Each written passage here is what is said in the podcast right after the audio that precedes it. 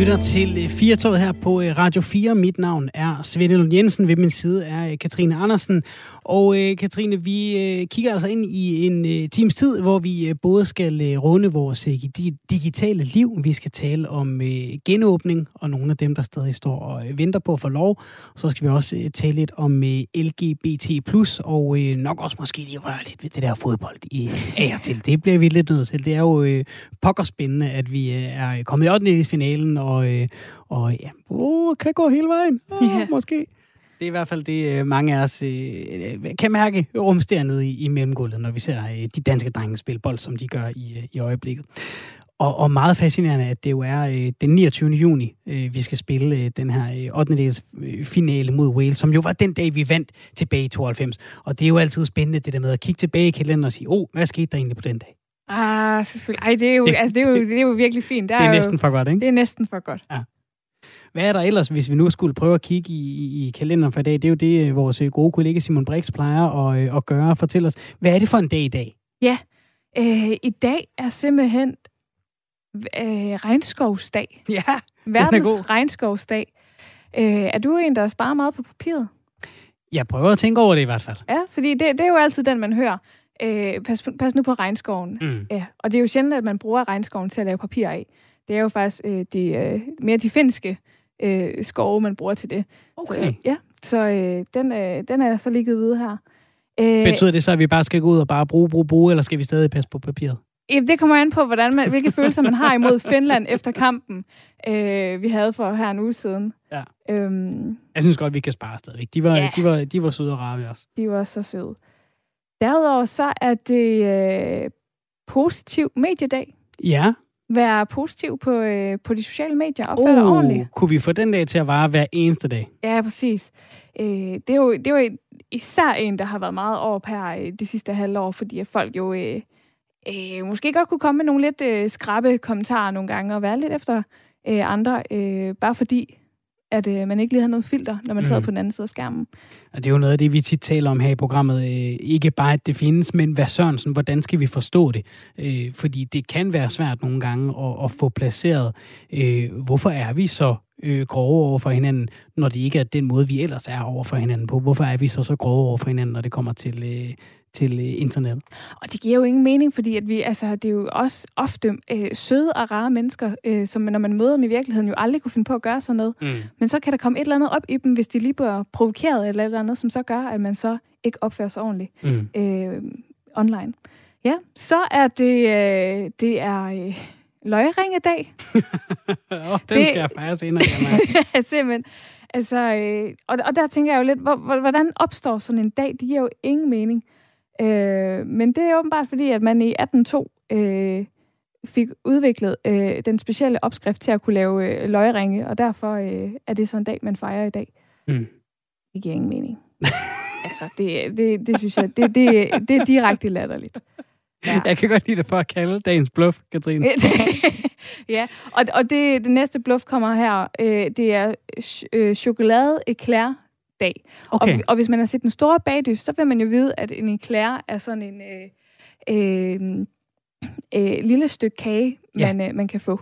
Øh, af samme dej som en øh, øh, kagemand, for eksempel. Hvad nu det hedder? Vandbakkelse. Ja. En lille vandbakkelse. Men noget indeni typisk, ikke? Ja, præcis. Ja. ja.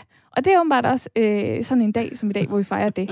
øh, men, men altså, der er jeg nok, altså, og jeg, jeg kan jo godt lide eclair, så jeg tænker, fair nok, super. Jeg kan da godt have sådan en eclair-dag. Imens øh, løgring, det er ikke lige mig. Jeg tænker, Nej. det er latterligt. Okay. Ja. Så du, du kan, det er sådan lidt ligesom øh, de gode gamle dage ved bageren. Så øh, du vil godt lige have fra 50 øre af eklærdagen, men du skal faktisk ikke bede om en øh, løgringdag. Ja, præcis. Nej, tak. men det er velkommen til øh, Firtoget her på Chokolade Eklærdag 2021.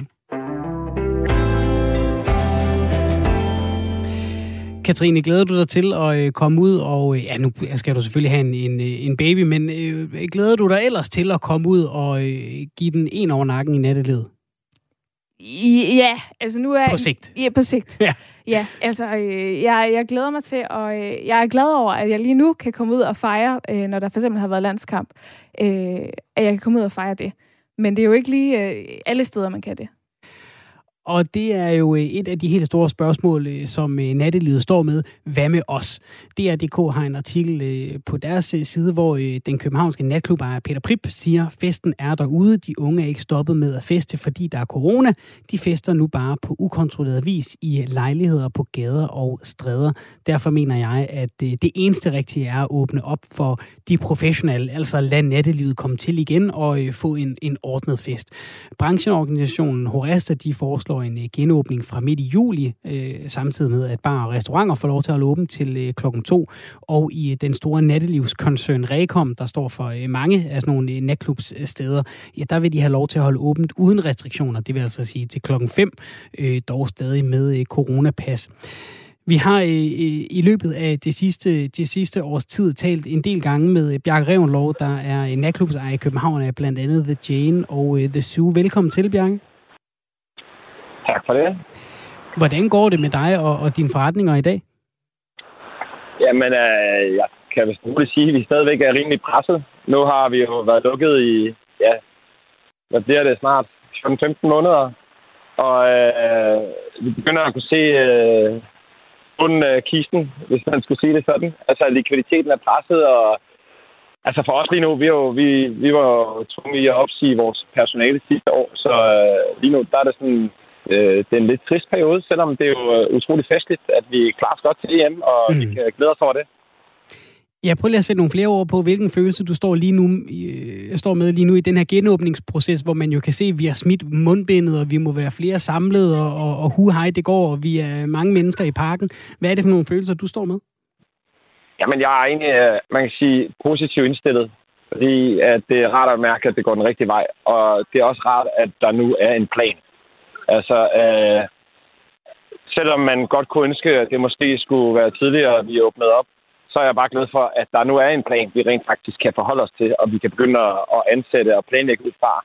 Og, og det gør det nemmere at kunne sige til leverandører, samarbejdspartnere, banker og, og hvem det man nu ellers har, der, der er interesseret i, at man snart får åbnet, at der, at der er en plan, og vi, vi ved, hvornår vi kan komme i gang igen.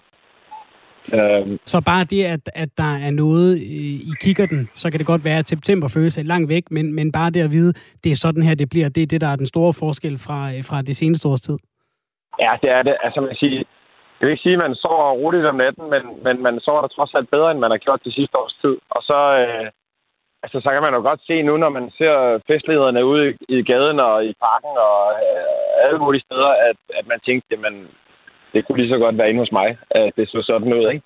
Men, men øh, ja, altså, øh, hvis, hvis den her plan holder, og der ellers øh, bliver udarbejdet en god plan for, hvordan vi skal komme i gang igen, så, øh, så synes jeg, at, øh, at det ser positivt ud. Så du er ikke en af dem, der står og, og råber på, at vi nødvendigvis øh, skal have lov til at åbne øh, i morgen eller midt i juli, som de jo gør i Frankrig. Det er også noget af det, der har, har, har måske øh, fået, fået det her kor til at, at synge lidt igen, om at, at øh, nu må det være vores tur. Jamen, jeg tror, at altså, vi, vi ser jo, det er det samme forskelligt. Altså, i, i virkeligheden vil vi jo gerne åbne per tid. Mm. Øh, det tror jeg, vi alle sammen gerne vil. Fordi vi taber lige nu, taber vi jo penge hver dag. Så øh, at, vi vil gerne åbne før tid, men, men jeg tror, at det vigtigste er bare, at når vi åbner, så åbner vi uden restriktioner. Ja. Fordi at, at skulle til at styre et dansegulv med, med folk, der er ude for at feste, det, det kommer ikke til at ske. Og så tror jeg, at det andet er, at når vi åbner, jamen, så skal det også være en rentabel forretning, vi åbner, fordi vi har ikke noget, jeg har ikke der penge at komme efter. Mm. Så, så er vi nødt til at vide, at når vi åbner, jamen, så kan vi give den fuld gas, og ikke noget uh, kvadratmeterkrav og antal gæster og øh, Øh, de skal gå kl. 12 eller 2, eller hvad det nu bliver. Jeg tror godt, vi kan arbejde med coronapasset, men, men vi er nødt til at vide, at når vi åbner, at det er en rentabel forretning. Og så tror jeg, at det med, med sommeren generelt, jeg tror, altså, det er jo en lille smule ambivalent, fordi vi vil gerne, vi vil sindssygt gerne åbne om sommeren. Problemet er, at hvis alle folk er på sommerferie, og turisterne stadig ikke får til at komme, øh, jamen, så kan jeg også godt se nogle, øh, nogle udfordringer i at åbne midt under sommeren. Så, så at, personligt for mig, så vil jeg virkelig gerne have, at vi holder den her plan, og så det bliver et brag af en genåbning, og vi kan åbne øh, fuldstændig uden restriktioner, og folk er tilbage, og der er studiestarter, der er turister, og alt bare kører. Øh, heller det, end at vi skal åbne midt under sommeren med nogle restriktioner, der gør det svært at, at, at tjene penge, og svært at, at kunne betale sine regninger. Fordi det, det kan blive, øh, det kan blive en udfordring. Og så, Ja. så tror jeg lige, Ja. hvis jeg skal sige en, sidste ting, vi stadigvæk øh, mangler at få svar på, det er, at der mangler stadig en løsning for, hvordan gældsafvikling skal se ud i fremtiden. At det er vi er utrolig mange, der har jo opbygget en, en kæmpe gæld til, til staten og til udlejere og til alt muligt, og der har vi brug for, at der også kommer en plan for, og regeringens side om, hvad, hvad gør vi med det. Fordi hvis ikke der kommer en løsning for, hvordan vi skal tælle den her gæld tilbage, så tror jeg, der kommer mange konkurser inden for det næste, øh, for det næste halvårs tid. Ja, det er jo så en af de store poster, som, øh, som du siger, der skal, der skal findes ud af i, i løbet af, af fremtiden her. Og, og, og Bjarke, det du så også nævner, altså øh, hellere vente lidt, øh, end, end at få åbnet nu, og den så måske ikke helt er der øh, givet helt fri i forhold til restriktioner. Det kunne vel også være forholdsvis træls at, lad os sige, åbne øh, midt i juli, og så ende i at blive lukket ned øh, to-tre uger efter, fordi at man kan se, at smittetallene bare stiger en lille smule. Altså, så er det måske bedre bare at sige, nu, nu, holder, vi, øh, nu holder vi snuden i sporet med planen. Jeg tror, at øh, vi tager alt, hvad vi kan få. Øh, det tror jeg er sådan en indstilling for hele branchen. Og øh, hvis vi kan få øh, en, en åbning tidligere, så tager vi det. Altså, øh, øh, men, men selvfølgelig, altså, hvis vi pludselig skal til at lukke ned igen, det vil være katastrofalt. Mm. Så er det, at øh, ja, hellere en fuld genåbning uden restriktioner, hvor vi ligesom kan se, at vi har noget at arbejde med i fremtiden, ikke? End, øh, end, at man, end vi kommer ind i sådan en anden forsøgsting, hvor vi skal være usikre på, hvordan, øh, hvordan fremtiden ser ud igen. Nu nævnte jeg øh, den her artikel på, øh, på DR.dk, hvor øh, Peter Prip, der blandt andet har sukkerbæren i København, han siger, at festen er derude, og de unge er ikke stoppet med at feste. Nu, for, nu fester de bare på ukontrolleret vis i lejligheder på gader og steder. Han mener, at det eneste rigtige at gøre, det er at lade festen komme til de professionelle, altså natklubberne og, og, og så videre. Og, og, men du siger jo også, når vi taler med dig, Bjarke, at, at når I skal åbne, så skal det være uden restriktioner, fordi man kan ikke holde styr på et, på et dansegulv. Hvad er det, I professionelle kan tilbyde, som, som kan gøre det til en mere ansvarlig fest? Fordi jeg har nogle gange svært ved at se øh, forskellen. Fordi jeg kan godt huske, selvom jeg har to børn nu, hvordan det var at gå i byen. Og det var jo ikke, øh, det var så også før pandemien bevares, men det er jo ikke fordi, at øh, folk øh, altid er, er, er ved deres øh, fulde fem, når man har fået lidt inden for hatten. Nej, og det er jo lige præcis derfor, at man gerne vil have nogle, øh, nogle professionelle ædru mennesker, der kan, der kan hjælpe med at, at holde styr på folk. Jeg tror, øh, altså, der er utrolig mange ting, man kunne gøre, men, men vil sige, det der med at tjekke coronapas, så man i hvert fald har en eller anden indikation om, om det er smittede mennesker, man lukker ind. Men en anden ting, det er jo sådan noget generelt øh, smitteopsporing, hvis der har været noget, og, øh, og så sørge for, at øh, der bliver spillet af, og at folk øh, opfører sig ordentligt, når de er ude i byen. Altså, jeg er jo enig med Peter i, at, øh, at øh, festen, den vil være der. Og øh, når, vi, når vi så ser flere hundrede mennesker feste i et lokale, der ikke er egnet til restaurationsfest, og, og der ikke er nogen kontrol af, om, om folk er smittet eller ej, når det kommer til festen, jamen så er der der øh, en langt større risiko for, at folk bliver smittet, end hvis de var inde på en natklub, hvor man, man trods alt kunne sørge for øh, godt, ventileret, godt ventilerede lokaler og øh, både løbende rengøring og et personale, der kunne sørge for, at tingene ikke stak helt af. Der er en lytter, der skriver, øh, Bjarke, find en anden måde at tjene penge på. Covid er her for øh, altid. Øh, hvor tæt har du været på at sige, fint, nu laver jeg noget andet. Jeg bliver fisker, eller tømmer, eller et eller andet? Jeg tror ikke, at jeg har været tæt på. Altså, jo, der har der været perioder, hvor man tænkte, stopper det her nogensinde, ikke? Mm. Men, øh, men vi er jo nødt til at holde en positiv indstilling til, at, øh, at, der, at det nok skal komme i gang igen, og vi kommer tilbage til normalt, fordi hvis at vi ikke kan komme tilbage til normalt, jamen så kommer vi jo aldrig nogensinde som samfund tilbage til en normal tilstand igen. Mm. Og det vil da være forfærdeligt. Og jeg tror, at øh, altså, mange øh, restauratører, de er jo iværksættere. Og som iværksætter, så er man jo vant til, at der, var, der er bump på vejen, og det er måske et af de store bump, man skal, skal overkomme. Men, men vi skal nok komme os som branche, så skal vi nok finde ud af at omstille os til, til en ny hverdag. Og så, øh, så håber vi da bare på, at der, er- der er lys for enden af tunnelen. Vi øh, krydser fingre øh, sammen med. Bjarke Revnlov, øh, altså natklubs ejer i København, er blandt andet The Jane of the Zoo. Tusind tak for at være med her endnu en gang. Jamen, det var så lidt.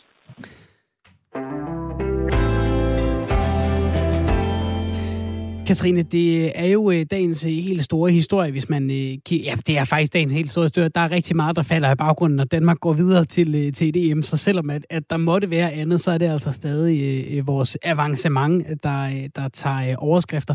Og vi skal jo så altså møde Wales på lørdag. Mm. Og det er ikke længere i vante rammer i, i parken, hvor der er masser af hjemmebanepublikum.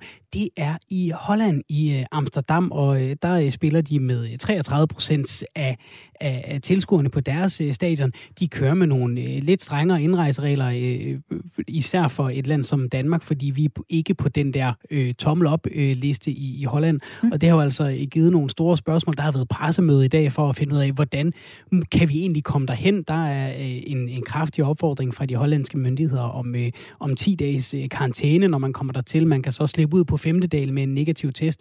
Man kan så også øh, bare ind ud 12 timer, så kan man øh, omgå. Øh, der er det lille smuthul, øh, som øh, Erik Brygger øh, fra Borgerservice har fortalt på, på pressemødet. Øh, jeg fik simpelthen lyst til at, øh, at simpelthen, øh, ringe til Holland og lige prøve at, øh, at høre, hvordan, øh, hvordan stemningen er dernede. Og der har Jens Otto Horslund, der er Danmarks ambassadør i øh, Nederlandene, taget telefonen. Velkommen til programmet, Jens Otto. Jamen, øh, tak skal du have. Må jeg lige høre, øh, hvordan er stemningen hos jer i dag? Jamen, øh, den er høj. det kan man roligt sige. Vi får mange lykkeønsninger, og vi får også mange henvendelser øh, fra danskere, som er meget interesserede i at komme til fodboldkamp øh, i Johan Cruyff øh, Arena her på lørdag. Så, så det kan jeg godt forstå, og vi er alle sammen glade for resultatet i går. Det må jeg nok sige. Ja, jeg fristede vel, fristes vel næsten til at spørge, det kunne være spændende, hvis, hvis svaret er nej. Der var jo dengang, men, men har der nogensinde været så stor interesse i, hvordan man kommer ind i Nederlandene fra Danmark? Ej, det tør jeg jo ikke at sige. Jeg har været her i fire år, men jeg tror da nok, at øh, under den her tid, hvor vi har måttet slås med corona, øh, der, der må man nok sige, at øh, interessen er ekstraordinært stor. Og, og det kan man jo godt forstå. ja, det kan man jo godt forstå, og, ja. og øh, ja. den, den ubekendte, der ligger, det er, hvordan billetterne skal fordeles, øh, og, og, og hvor mange der er til at få fat i for, for de danskere, der eventuelt øh, øh måtte øh, finde tid og lyst til at tage afsted, som Erik Brygger sagde tidligere i dag. Man kan nok lige nå det, hvis man kører i dag, så kan man nå det med den der øh, femdages øh, isolation, øh, hvis man har tænkt sig lige at, at, at tage en lille miniferie i Holland med. Ellers så er det altså den her 12 timers ind-ud-regel, og så skal man have øh, sit øh, karantænebevis med, hvor man kan bevise, at man øh, tager afsted igen inden for øh, 12 timer. Hvis der nu var nogle danskere, der sad og, og legede med tanken om at, øh, at køre til Holland og, øh, og se kampen, er der så noget godt, man lige skal nå at få med, øh, når, hvis man har øh, lige et par af de der 12 timer, der skal slås ihjel øh, inden kampen? Ah ja, altså det gode humør, det er der jo på, på forhånd, og man må så håbe, at det også er der efter kampen. Uh, så det kan man altid tage med. Det er jo en tur på, på, øh, på, på en hel del timer. Uh, så så det, uh, det skal man gøre. Man skal selvfølgelig uh, overholde reglerne hernede. Uh, jeg, jeg hørte dig bruge ordet omgå. Det synes jeg ikke, man skal. Det vil jeg godt beklage. Der er en mulighed for...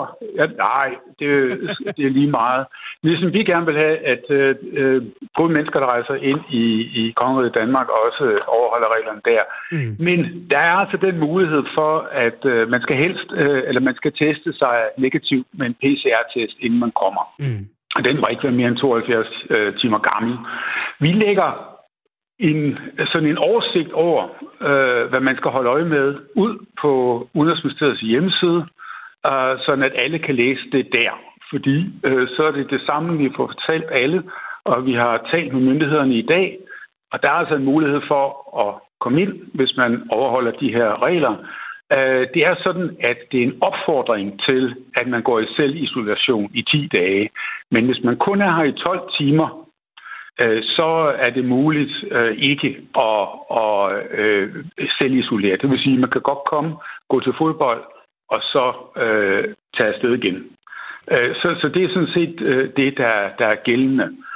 Men man skal PCR-testes, og man skal også testes, når man øh, øh, før man skal ind på stadion. En kviktest, ligesom vi kender herhjemme. En kviktest. Ja, lige præcis. Så det er ikke noget problem, og der er stillet øh, noget op der, ikke? Så, så man, øh, og der har vi også en anvisning på, hvor man kan få det hen.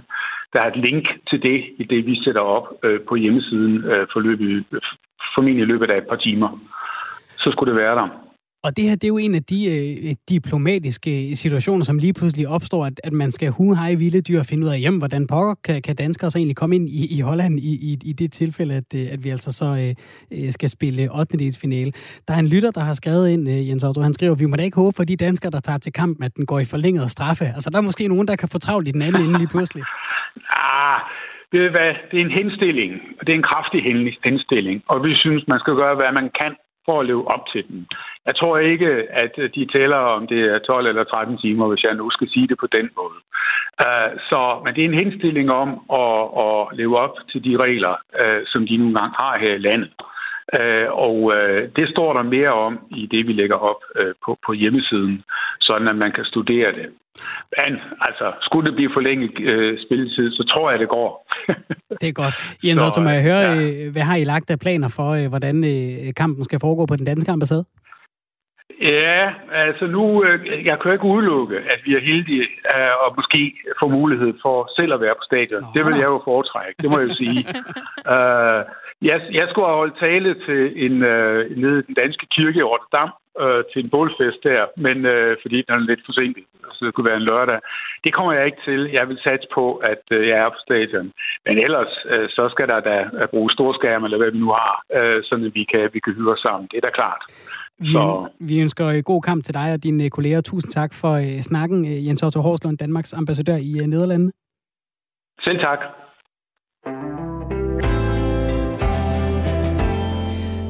Katrine, vi øh, hørte i, øh, tidligere i programmet, øh, så spillede vi et klip fra, fra i morges, og jeg vil godt lige spille den anden del af det klip. Det handler om Korsør, hvor der har været et udslip øh, over tid af et øh, fluorstof, der hedder PFOS. Det er fra en brandskole, der ligger, og det er så ligesom siddet ned i vandet, og dermed kommet op i nogle kalve, og altså også øh, er i det kød, som de kalve er blevet til. Der er 180 øh, borgere i, øh, i Korsør, der skal, øh, der skal undersøges for det. Der er 10 børn, der har forhøjet levertal, kolesteroltal og, og nyretal.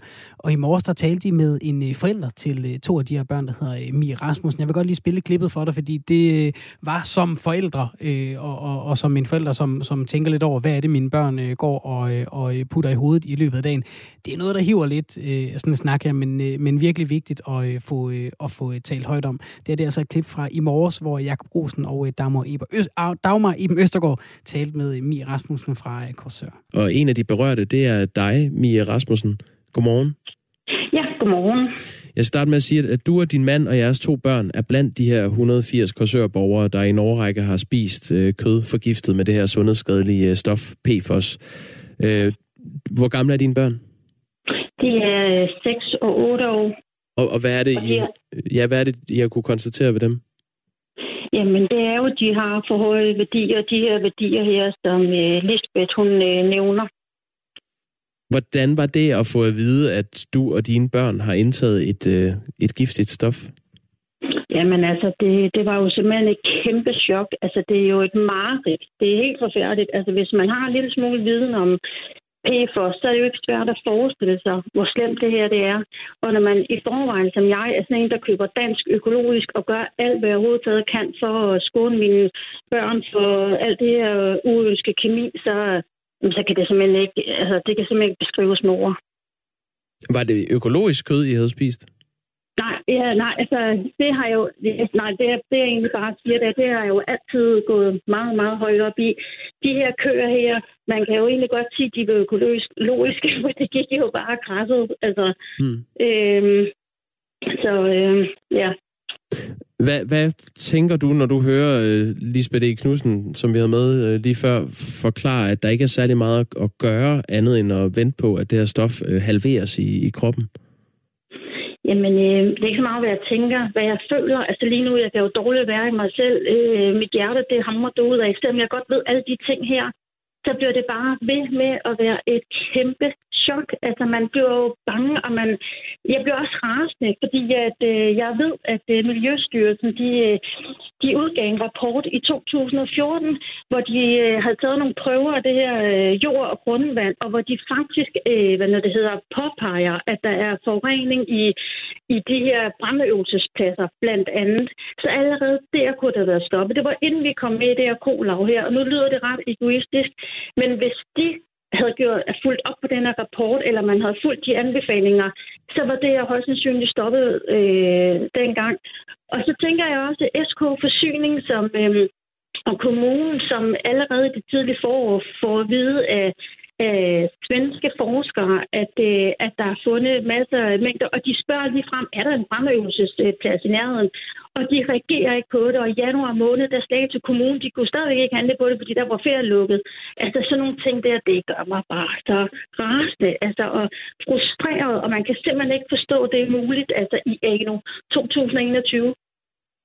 Mia Rasmussen, var du, nu snakker du om en rapport helt tilbage fra 2014. Har du været opmærksom ja. på den rapport siden dengang?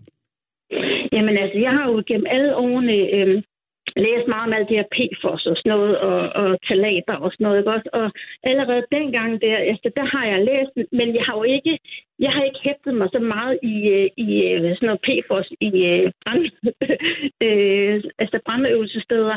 Øh, det er jo mere det her med i cremer, tekstiler, mm. i vores tøj, i alle vores omgivelser, ikke også? Øh, så det var mere, hvis du ja. var opmærksom på, at der var PFAS i området, så kunne man jo måske have sagt sig selv, at man ikke skulle spise ja. det kød, der gik og, ja. altså ja. det kød fra køerne, der det, gik og græssede der. Jeg ikke. Hvis, hvis jeg vidste det, så havde jeg selvfølgelig aldrig nogensinde meldt mig ind i det, og der, der var jo ikke nogen, der med deres vildeste fantasi ville sætte køer ud i sådan et område. Altså, det er der jo ikke nogen af os mennesker, der har vidst, men måske Slagelse Kommune har vidst det, det skal jeg ikke kunne sige.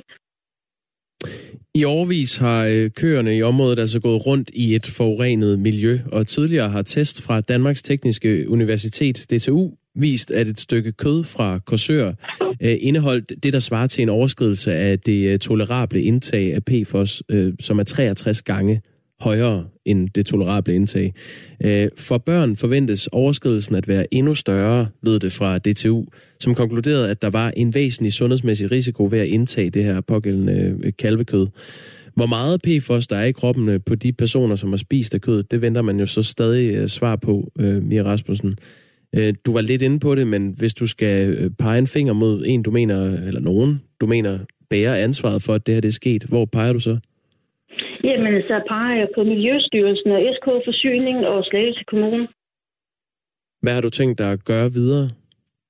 Jamen altså, jeg ved ikke, hvor meget mere jeg kan, kan gøre. Altså, jeg har jo skrevet nogle mails til, øh, ja, statsministeriet, Miljøstyrelsen, Sundhedsstyrelsen, Fødevarestyrelsen, til alle mulige, til politikere og alle mulige. Altså, jeg, jeg, jeg ved ikke rigtig, hvad jeg sådan mere kan gøre i den retning, men lige nu er her sådan helt lavpraktisk, der kan jeg forberede mine børn på de undersøgelser, de skal til.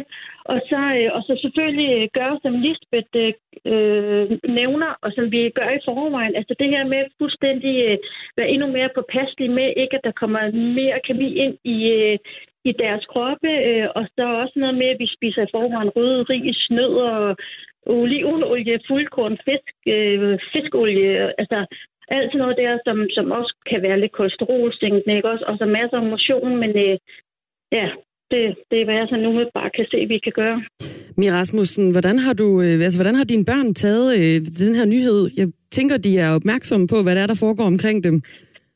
Ja, men nu, øh, altså de er 6 og 8 år, så, så det, vi har jo ikke sådan lige fremgået dybden med det. Mm. Altså vi har bare fortalt dem, at, det, at, det, at det her, det pågår, at det, de der køer der, de, de har spist noget, der ikke var så heldigt, der ikke var så godt at få kroppen. Altså vi har ikke rigtig gået dybt med det. Mm. De ved godt, at de har noget med noget gift i noget kød, men ikke, altså, det må vi tage ind ad vejen. Altså stille øh, ja, ja. børnesprog. Ja. Mia Rasmus, jeg kan godt forstå, at det, øh, det fylder alt øh, i jeres verden lige nu. Vi ønsker held og lykke videre med det. Tak skal du have. Ja, sådan lød det altså, da Mia Rasmussen var med i Radio 4 morgen i uh, morges. Virksomheder de bliver hele tiden bedre og bedre til at forudse og påvirke vores tanker og handlinger gennem online tjenester. Og nu har to forskere været ude med opråbet, tag kontrol over din digitale tvilling, det haster. Og eftersom det haster, så må vi hellere skynde os at præsentere vores øh, næste to gæster. Velkommen til dig, Herman Bailey. Hej. Hej. Du er seniorlektor på KEA, og også velkommen til dig, Søren Ries. Nej, tak skal du have. Og du er lektor i videnskabsstudier ved Institut for Kommunikation og Humanistisk Videnskab ved, Roskilde, ved Roskilde Universitet. Søren Ries, hvis vi starter med dig, hvad, hvad er en digital tvilling? en digital tvilling er egentlig al den information, der bliver opbevaret om os, når vi går online. Så vi har egentlig lidt en tvillingesøster, tvillingebror online. Det er egentlig vores avatar online. Så det er Søren Ries, øh, den information, som Google besidder, eller Facebook besidder omkring Søren Ries, og som man kan lege noget med og finde ud af, jamen, hvis nu man påvirker den her profil på den og den måde, den person på den og måde, hvad sker der så? Øh, så man leger med sådan en, en, hvad skal man sige, en simulation af Søren Ries. Det er vores digitale tvilling. Og, og har vi alle den her digitale tvilling? Det er jo et, et godt spørgsmål. Vi, jo mere digitaliseret vi bliver, jo flere personer får den her digitale tvilling, fordi flere og flere mennesker kommer online. Men ikke alle er, hvad skal man sige, under 18 år. Ikke alle personer endnu øh, har endnu en digital tvilling, og måske heller ikke alle, hvad skal man sige, pensionister. Herman Bailey, I beskriver øh, øh, i jeres forskning her øh, en ny strategisk teknologitrend, der hedder Internet of Behaviors, altså IOB. Øh, kan du forklare os, hvad, hvad den her strategiske trend den går ud på? Ja, det er, at um, når det her forskellige virksomheder indsamler og analyserer forskellige slags data, så kan det um, indsamle det fra både den fysiske og digitale verden, og så uh, bliver det muligt at opbygge et uh, forudseende digital model af vores adfærd. Og uh, på baggrund af det, så uh, kan man begynde at um, hvad man siger, uh, eksperimentere med, hvordan det kan uh, påvirke vores adfærd til at opnå nogle specifikke uh, uh, objekt, uh, ja, og, og opnå nogle specifikke um, uh, slutmål. handlinger og mål, ja. ja. ja. Og, og hvorfor, hvorfor er det problematisk? Altså, hvad er udfordringerne ved, ved den her Internet of Behaviors? Det er udfordringer, fordi um, det kan muligvis have nogle, for eksempel, etiske eller sociologiske um, reperkussioner i, at uh, hvis uh, nogle virksomheder eller nogle andre organisationer påvirker vores adfærd, så er det rent samfundsmæssigt, at vi uh, kan begynde at underminere nogle af de demokratiske processer, at vi alle sammen er så glade for. Mm. Det, det er egentlig det problem, vi også så ved Cambridge Analytica op til valg, for eksempel, at vi ved lige præcis, hvad der trigger vores holdninger i en bestemt retning, om vi stemmer på det ene eller andet parti, og så kan man investere egentlig i reklamer, der, eller i, i den her form for øh, af, af behavior, påvirkning af borgerne, så man egentlig sørger for, at de bestemmer på et bestemt parti, eller bruger deres penge på en bestemt måde. Så vi kan begynde lige så stille at styre vores adfærd mere og mere, fordi vi ved lige præcis, hvad der trigger hver enkelt af os. Ja, fordi det, det typiske, typiske argument imod øh, overvågning og alt det her, det er jo, jeg har jo ikke noget at skjule. Altså, jeg har, jeg må, det gør jo ikke noget, at jeg altid trykker kryds ved terms and condition, og at, at de bare får alle mine data. Men det, I siger, det er, at de går simpelthen ind, og, og øh, ved at få al vores data, så går de ind og øh, kan ændre vores adfærd.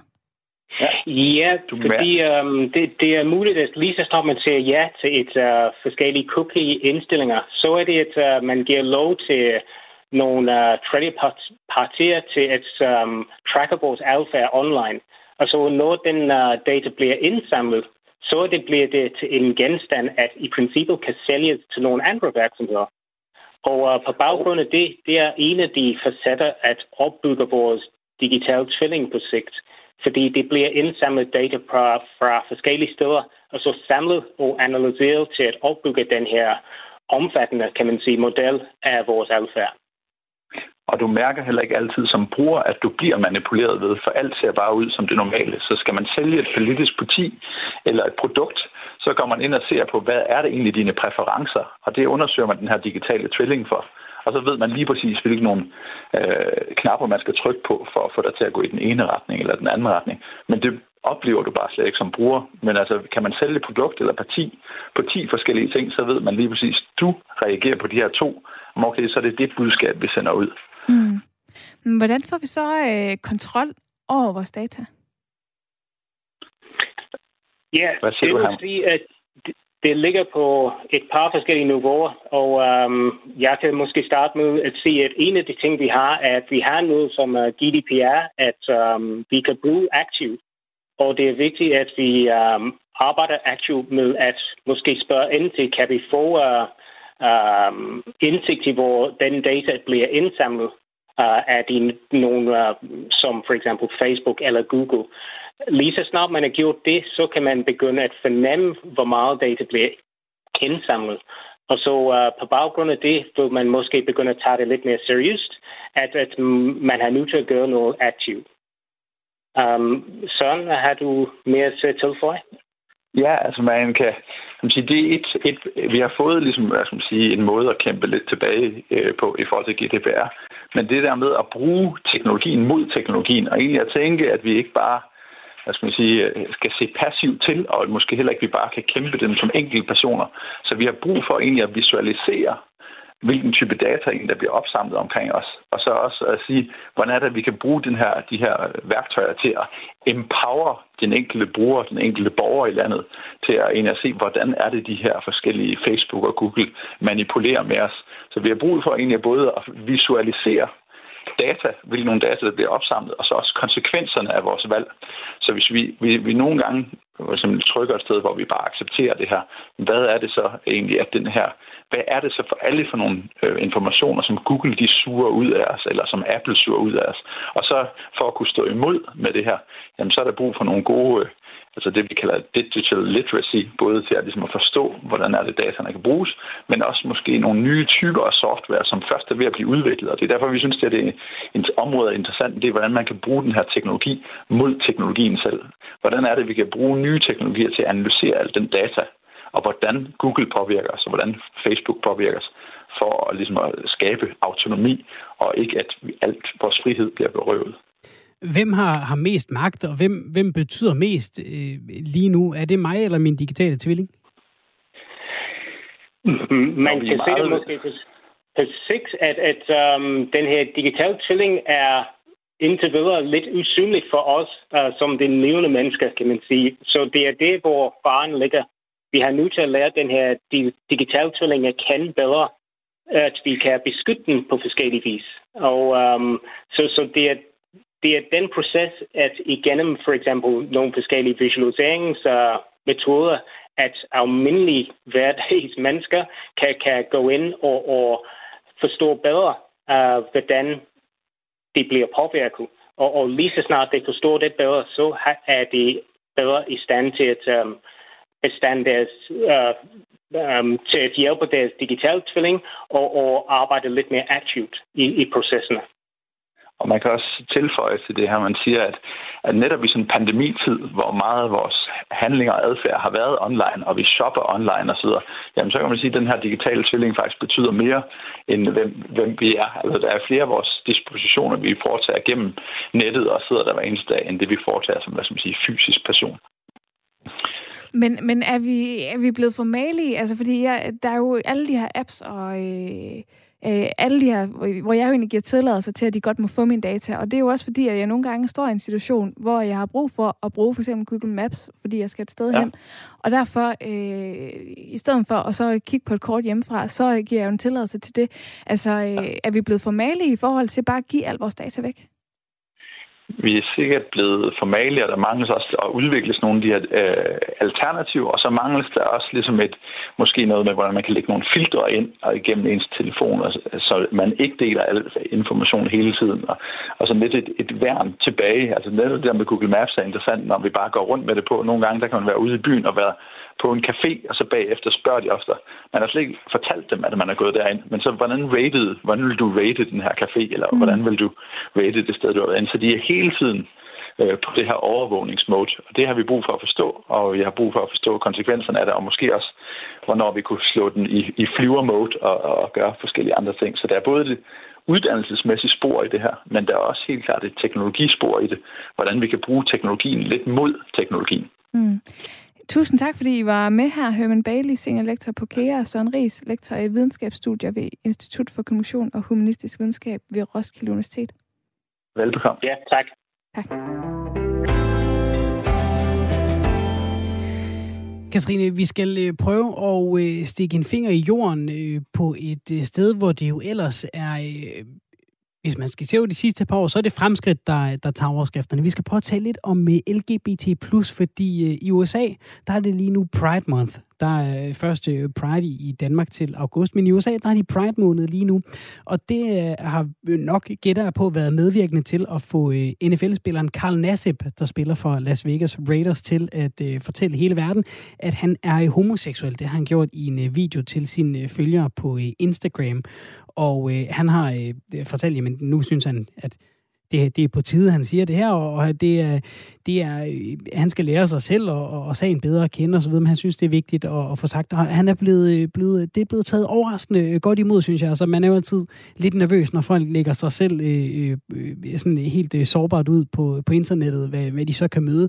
Men der er virkelig mange, der har bakket op, både øh, individ, øh, individer og, og diverse organisationer, der, der bakker ham op. Så det er et lille skridt frem, kan man sige. Ikke?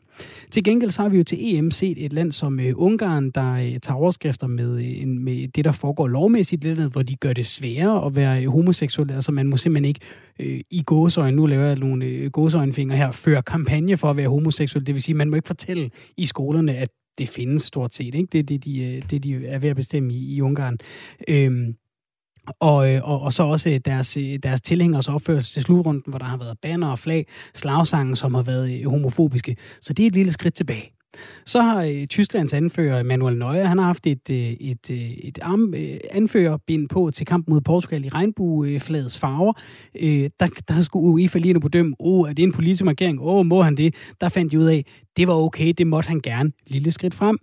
Ungarn skal så spille mod Tyskland. I Tyskland, i München, der vil de så gerne, fordi de har et super højmoderne stadion, have øh, oplyst stadion i regnbueflagets farver. Det fik de nej til af UEFA. Det var for politisk. Det vil de ikke have lille skridt tilbage. Og jeg synes hele tiden, det er sådan et, et, et togtrækkeri, og derfor har vi ringet til øh, dig, Susanne Brander Jespersen. Velkommen til. Tak skal du have. Du er sekretariatschef hos øh, LGBT Plus i, i Danmark. Susanne, hvad er mavefornemmelsen, når sådan en som dig øh, lige nu går det godt for LGBT plus øh, bevægelsen? Går det fremad, eller er der stadig sådan nok tilbageslag til, at, at, øh, at man sidder tilbage og tænker, åh, det kunne godt gå bedre? Jamen begge dele vil jeg sige. Det er jo et lidt modsætningsfuldt svar, men på nogle områder så øh, går det fremad, men vi mærker også, at det, at det, øh, det også går tilbage. Altså mm. særligt i forhold til kønsidentitet.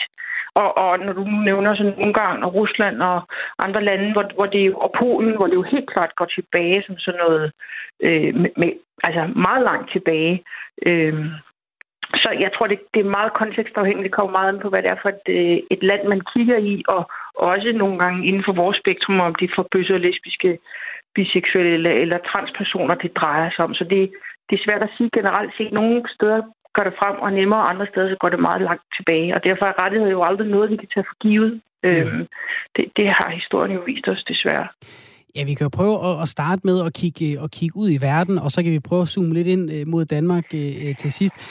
Hvad, hvordan, øh, hvordan reagerer du, når du ser de her strømninger, som vi ser? Altså nu har vi nævnt nogle af østlandene. Ja, politikken havde en leder forleden, hvor de skrev, at jerntæppet mod øst er ved at blive til et regnbuetæppe. Altså det er, det er et problem, mm. vi ser over en bred kammer, og at EU skal træde i karakter her og, og sørge for, at øh, mm. de EU-regler, der er om, at, at vi ikke må diskriminere lovmæssigt i EU, at de skal håndhæves ikke med sanktioner og hvad det nu må ellers måtte, måtte være. Øh, ja. hvor, hvor, hvad tænker du om, om, øh, om de strømninger, vi ser øh, meget tæt på Danmark lige nu? Jamen, jeg er jo særligt bekymret for det, vi kender i vores bevægelse som antikønsbevægelsen. Altså de strømninger, der er, der, der er meget hæftigt opponerer mod, at der skulle findes øh, flere køn end mænd og kvinde, og også, øh, altså, de er også en politisk alliance, som, som tæller sådan meget øh, altså kirkelige højorienterede kræfter, Øh, og, og de formår faktisk for tiden at sætte en dagsorden, hvor, hvor, hvor, hvor det resulterer i noget af det, vi har set i Ungarn og Polen for tid. Og det bekymrer mig selvfølgelig virkelig meget, fordi det er også en strømning, vi mærker i Danmark, vi mærker den i Norden, og man mærker den på global plan. Øh, og og, og den, den gør jo, at man er nødt til så Øh, altså, at de rettigheder, vi måske har tilkæmpet her, de, de, det føles som om, at de også truer dem, og det går jo ud over folk i vores målgruppe, som så ikke kan få ret til øh, sundhedsbehandling og, og andre ydelser, som for dem er livsvigtige og nødvendige. Jamen, og, og som en, en udefrakommende, jeg er sikker på, at, at man jo som LGBT plus person mærker den modstand mere akut og også i hverdagen. Jeg troede egentlig, at, at vi var godt på vej mod, øh, både sådan, ikke i hele verden, men, men sådan i store dele af verden, øh, på vej til at sige, hak ved den, nu har vi ligesom accepteret, at folk må elske den, de gerne vil, og det er okay. Øh, og, og, og så føles det alligevel lidt som om, at det nogle gange er et skridt frem og, øh, og, og to tilbage. To tilbage. Hvordan føles ja. det der med at, at blive ved med at kæmpe den samme kamp? Jamen, altså, da jeg gik ind i det her, tror jeg jo mange, der er, så vidste vi jo godt, at det her, det er jo en livstidsbeskæftigelse. Øh, der er jo stadigvæk 72 lande i verden, hvor det på en eller anden måde er kriminaliseret forbudt, og, og at dem øh, to gode håndfulde, hvor der er dødstraf for at være øh, altså homoseksuel bare, ikke? Så, så, så med, med den statistik, så ved man jo godt, at det her arbejde, det er på den lange bane. Det er noget, der er øh, øh, vundet en kamp ad gangen og lidt ad gangen, og det er, en, det er en forandringsproces, vi har set. Vi har set den accelerere meget kraftigt inden for de sidste 10 år, særligt i vestlige dele af verden, og særligt øh, i Latinamerika.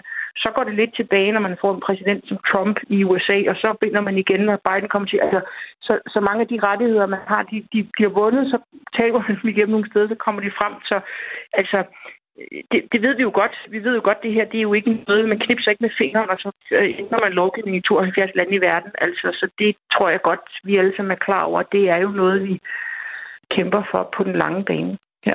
Jeg ved jo godt, hvad dit svar er i forhold til sådan øh, rent normativt, hvad vil vi gerne have sker. Men hvis min søn gerne vil have noget slik derhjemme, så er der jo et punkt, hvor han øh, kan bede om slik til, og hvis han så beder om mere, så øh, sætter jeg foden ned og siger, nu skal du ikke have mere, og, og måske får det konsekvenser for næste gang, han spørger, om han må få slik, fordi så kan jeg huske, okay, han har presset citronen lige rigeligt nok.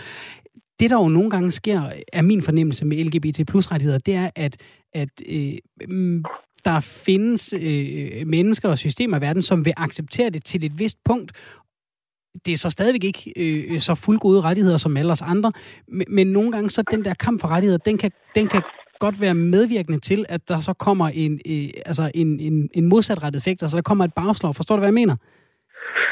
Jo, altså nu er menneskerettigheder jo ikke slik. Altså, så for os handler det jo om helt basale rettigheder, som, som, som et hver andet har forgivet, man har, og jeg kan simpelthen ikke, jeg kan ikke grædebøje det. Nej. Altså, jeg kan ikke grædebøje det, som at, øh, når nu har vi bedt om nok, så nu må vi ikke bede om mere. Mm. Altså, ikke det med uanset øh, identitet, eller minoritetsstatus, eller handicap, eller kropskapabilitet, eller whatever. Menneskerettighederne, de gælder for alle. Øhm, og så ved vi jo godt, at der kommer det, vi kalder som backlash, at nogle gange, når man presser for meget på, det så man jo, hvor USA var meget vokal øhm, øh, rettigheder for homoseksuelle direkte frem til, at Uganda så reagerede ved så også på med diplomati. Susanne, kan jeg lukke dig til lige at, at, at, at lige øh, dreje rundt om dig selv, eller gå tættere på et vindue, fordi øh, forbindelsen hos dig øh, hakker en lille smule? Okay, det kan jeg godt. Dejligt. Du var ved at fortælle, at, at man jo altså sagtens har, har set eksempler på sådan et backlash, for eksempel i USA, sagde du? Tak skal jeg Prøv lige at sige noget mere. Ja, det blev nærmest værre nu. Øh, Susanne Brand Jespersen, der er sekretariatchef hos øh, LGBT+. Øh, vi prøver lige at, at blive ved med at holde forbindelsen til dig og se, om ikke det bliver, det bliver bedre med den forbindelse, der driller lidt. Vi taler altså om, for lige at, at tage en, en, en føler på, hvordan er mavefornemmelsen hos dem, der kæmper hos, hos menneskerettigheder, eller kæmper for menneskerettigheder hos LGBT plus personer. Jeg har spurgt lidt, lidt kluntet og karikeret måske, men, men, men, men med vilje, er det lidt ligesom, øh, når jeg giver min søn slik derhjemme, at, at, øh, at han kan øh, bede om, bede om noget til et vist punkt, og så kommer der en, en, en modreaktion. Øh, Susanne Brander Jespersen, jeg, jeg prøver lige at, at spørge igen og håber, at, at du kan høre mig, og jeg kan høre dig. Snakker man om hos jer, øh, at, at der er et eller andet punkt, hvor, hvor man kan sige, jamen, vi vil gerne nå herhen til, vi ved godt, det ikke er helt i mål, men det er her, vi gerne vil nå hen til lige nu i 2021, eller at, er man nødt til simpelthen at have Øh, øh, øh, det fulde mål i sigte hele tiden, fordi, som du siger, menneskerettigheder kan ikke gradbøjes? Jamen, øh, nej, vi har ikke sat sådan nogen, jamen det her, det er godt nok. Vi har nogle langsigtede mål, og vi har nogle kortsigtede mål. Og så kan man sige, at på den lange bane, der er det jo fuld, der, der, der forventer vi jo selvfølgelig at nyde de samme rettigheder som alle andre. Det vil sige rettigheder i forhold til familiedannelse og, øh, og, og skolegang og den samme form for trivsel og alt muligt andet som alle andre. Så, så Øh, og, og så er der jo på den korte bane, hvor man kan sige, at der er nogle langt mere kortsigtede politiske mål, vi arbejder for i Danmark, som vi ved at, at er mere inden for rækkevidde, og fordi det jo også tager lang tid. Det tager jo lang tid at ændre lovgivningen. Det tager lang tid at, at, at, at arbejde med ministerier og forskellige ressortområder, som, som har deres byråkratiske processer. Så på den måde, så, altså, ja, vi bliver da ikke arbejdsløse forløbig. Det, det kan jeg godt garantere dig for.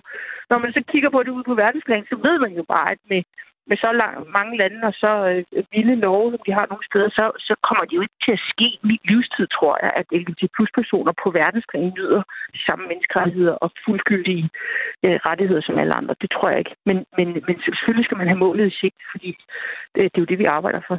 Og hvis vi kigger øh, herhjemme, hvor, hvor tæt er vi så på? Altså, hvilken vej peger tommelfingeren øh, her? Peger den op eller ned, øh, lige hvor vi står i dag? Jeg synes bestemt, den peger op. Altså, at det går fremad på rigtig mange områder. Jeg synes, øh, der kommer et, øh, et katalog med, med 10 nye love i sidste år i august, som vi håber på bliver til virkelighed her inden for det næste års tid, som, som beskytter mod diskrimination uden for arbejdsmarkedet, og som giver øh, bedre rettigheder til familiedannelser. Så er der stadigvæk rigtig lang vej igen, særligt på familieområdet, synes jeg, men også på noget omkring, hvad gør man med med, med, med de tilbud, man har til øh, transpersoner i sundhedsvæsenet, der er vi rigtig langt øh, fra mål, synes jeg. Så, så den peger den rigtige retning, men der er også øh, mange områder, hvor jeg synes, der er langt igen, faktisk i Danmark. Og jeg er jo, jeg er jo en, øh, jeg er en type, der jo øh, synes, at LGBT plus har jo øh, været helt fremragende til at skabe det her fællesskab øh, blandt personer, som har manglet det i så lang tid. Men samtidig er jo også en, en politisk organisation, som du også nævner. I har en masse lovforslag her. Og jeg, er jo, jeg, mm. jeg må indrømme, jeg har det, jeg, jeg har det ambivalent for eksempel med jeres kønssyn. Men, men samtidig er der jo andre ting, jeg kan opleve, altså, synes jo er så godt, I gør. Altså, er, er I sådan en, øh, en øh, pakke deal? Er det alt eller intet for at, øh, at støtte op omkring jer? Øh, jeg forstår ikke helt spørgsmålet, men man kan jo godt støtte os. Altså, man kan jo, vi, vi tjekker jo ikke folks politiske holdning, hvis de vil altså ind hos os. Men, øh, og, og der er jo dele af vores man, politiske program, man måske ikke kan være enige i, og dele, man synes er rigtig fine. Så det, øh, altså, vi tjekker ikke, som man bliver medlem, om der er for nogle dele af vores politiske program, man kan stå inden for. Så det vil jeg næsten sige, det er det jo ikke. Men for os er det jo øhm, øh, vigtigt, at man sætter sig ind i, hvad det er for nogle udfordringer, de mennesker, vi skal stå på mål for, de har. Og, og vi finder ikke på, kan man sige, krav, der er trukket ud af en hat. Vi finder jo på krav, som vi øh, baserer på baggrund af de henvendelser, vi får fra folk, der er i klemme i systemet. Øhm, og så overvejer vi selvfølgelig også altid, jamen, øh, at det her, altså gennem vores medlemsdemokrati, at det her noget, vi som forening skal kæmpe for. Susanne Brander Jespersen, altså sekretærchef hos øh, LGBT Plus i øh, Danmark. Tusind tak for at være med her. Det var øh, meget interessant og en fornøjelse at tale med dig. Jamen selv tak. Altså en øh, lille status på, øh, synes man egentlig hos øh, LGBT+, at pilen peger op eller ned, fordi jeg synes tit, det er meget sådan et skridt frem og, og, og to tilbage. Øh, det her program har været øh, mange lige skridt frem mod øh, klokken 17. Det er, det er, klokken er lige med et øjeblik. Vi er tilbage igen i morgen. Mit navn er øh, Svend Lund Jensen. Ved siden af mig sidder øh, Katrine Andersen, som altså øh, har været med hele vejen i dagens øh, program. Tusind tak for øh, i dag. Vi har talt meget om fodbold. Ja, Katrine, du er ikke den store fodboldelsker, det har du indrømmet. Glæder du dig alligevel til uh, på lørdag? Jamen ja, den er skrevet ind i kalenderen, når vi er så klar. Altså, det bliver, det bliver stort. Vil du ikke love mig, at du, uh, at du sørger for at holde dig uh, altså velhydreret hele vejen ind til, og især i løbet af lørdag? jo, det skal jeg nok.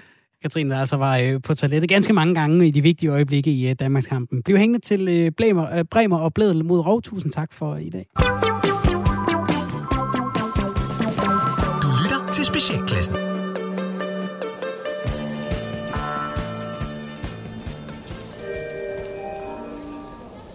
Så står jeg igen her på Aarhus Hovedbanegård for at spørge en tilfældig dansker, hvor han eller hun er på vej hen. Og øh, ja, nu kan jeg se, der kommer en lille der. Hej, øh, undskyld, jeg kommer ind fra radioen, og jeg vil spørge, øh, hvad du hedder, og ja. hvor du er på vej hen. Ja, ja. dag, dag, dag. Ja, men jeg hedder Martin Swift. Swift, ja. ja. jeg er konsulent, og jeg er lige Nå, på vej til... Øh, kon, øh, hvad hedder det, til Roskilde. Ja, nå, jamen, det- hvad konsulterer du øh, folk i, og øh, hvad kan man, kan man hyre dig til? Jamen altså, øh, jeg er på vej til Roskilde til en uh, lille konference, hvor at, uh, vi så skal dykke ned i nogle agile processer, men uh, det er også det, jeg arbejder primært med. Ikke? Agile processer i en 360-graders feedback-inspireret model med indlagte sprint. Ikke? Ja. Det er sådan en high-performance båndbredde, der er kodeordene her, når jeg sådan sætter en proces i gang. Så det handler om at finde den brændende platform, og så skabe rum for refleksion, og Ja. altid have konteksten for øje. Ikke? Så det, jamen, det, er jo det- specielt, når vi taler New Public Management version 2.0. Er Human Resource, Engagement, Repower the Employees, Uh, ja, altså det jeg siger, det er egentlig... Uh, jeg aner ikke, hvad jeg laver. Nej, det... Uh, ja, altså jeg tjener bare vildt mange penge på at sige de her ting. Så uh, og det er så det, jeg er på vej ud til en ny virksomhed og lukke noget lort ud, ikke? Jamen, det lyder da også spændende. Øh, jamen, prøv, prøv med det da. Tak skal du have. Ha' en god dag. I lige måde.